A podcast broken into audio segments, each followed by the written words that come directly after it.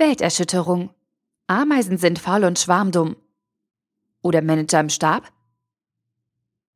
Ein Artikel von Omnisophie.com, verfasst von Gunther Dück. Ameisen sind bekanntlich bienenfleißig. Sie schleppen sich an ihrer oft schweren Beute fast tot. Es gibt viele Farbfotos davon im Netz. Das sind die bewunderten Ameisen, die uns als Menschen sichtbar werden. Diejenigen Ameisen aber, die im Bau arbeiten, sehen wir nicht. Was tun sie da? Arbeiten sie überhaupt? Ruhen sie sich aus? Endlich haben sich einmal Wissenschaftler aufgerafft, es ganz genau wissen zu wollen. Das Ergebnis wird die Welt erschüttern. Na gut, die harte Wahrheit muss uns ja nicht kratzen. Wir können bei der bisherigen Fiktion bleiben, wenn wir wollen. Und die liebgewonnene Erkenntnis, dass Ameisen hart wie Tiere arbeiten, werden wir wohl doch lieber im Herzen bewahren. Die Wahrheit ist einfach zu scheußlich. Ich will die eigentlich auch nicht wissen.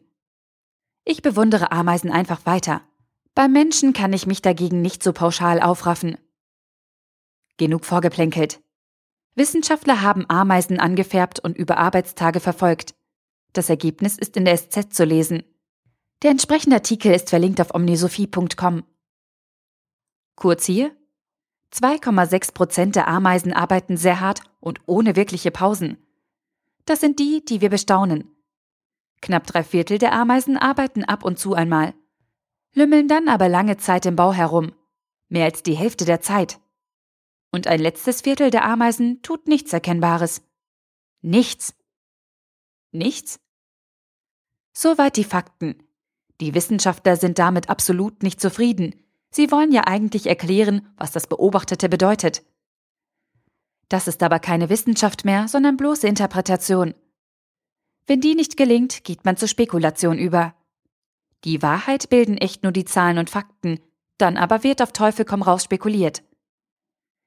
Dieser Spekulationsteil wird dann von der Presse übernommen, weil nur er allein interessant ist.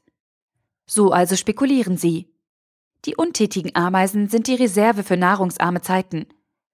Es könnten Jungtiere sein oder schon zu alte mit Rückenschmerzen. Typisch Wissenschaftler. Typisch Journalisten. Ich spekuliere jetzt einmal herzerfrischend mit denen mit. Die untätigen Ameisen könnten ja auch Wissenschaftler sein, oder? Denen sieht man ja auch nicht von außen an, ob sie arbeiten oder nicht.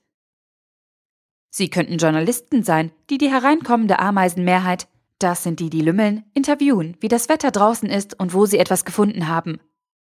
Na, Spaß beiseite. Ich weiß eigentlich genau, was da los ist. Ich fühle es. Mein Instinkt sagt es mir. Ich nehme an, dass das scheinbar ganz untätige Viertel die Stabsabteilungen bildet. Die Stabsameisen verteilen die hereinkommende Beute gerecht, fassen in Dauermeetings die wichtigen Beschlüsse. Sie werden die 3/4 Masse im korrekten Einholen von Beute belehren und für die nötigen Prozesse instruieren.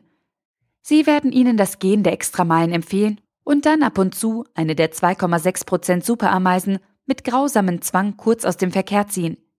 Ich will das nicht, bitte kein Meeting. Ich schaffe sonst meine Superquote nicht. Ich will die Beste sein. Und in einem großen Gesamtbaumeeting als Ameise des Monats vorstellen. Die Stabsameisen sind zuständig für die von Menschenmanagern bewunderten Arbeitsprozesse, nach denen alle arbeiten sollen. Nach diesen Prozessen arbeiten dann die faulen 3/4 in etwa lahm vernünftig, während die Hochleistungsameisen einfach nur hart arbeiten und sich um die Prozesse und die Stabsameisen einfach nicht kümmern. Denn Hochleister fühlen, dass Prozesse, die für Faule designt sind, für Fleißige nicht taugen. Ich nehme als praktisch sicher an, dass die Ameisen im Bau keineswegs lümmeln, wie die SZ formuliert, sondern eben etwas mehr als die Hälfte ihrer Arbeitszeit in Meetings mit den Stabameisen verbringen, die die ganze Zeit alles planen.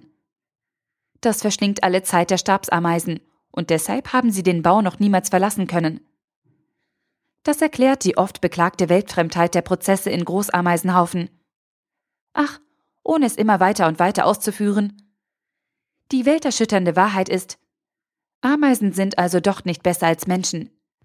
Menschen sind die Krone der Schöpfung, niemand sonst. Der Artikel wurde gesprochen von Priya, Vorleserin bei Narando.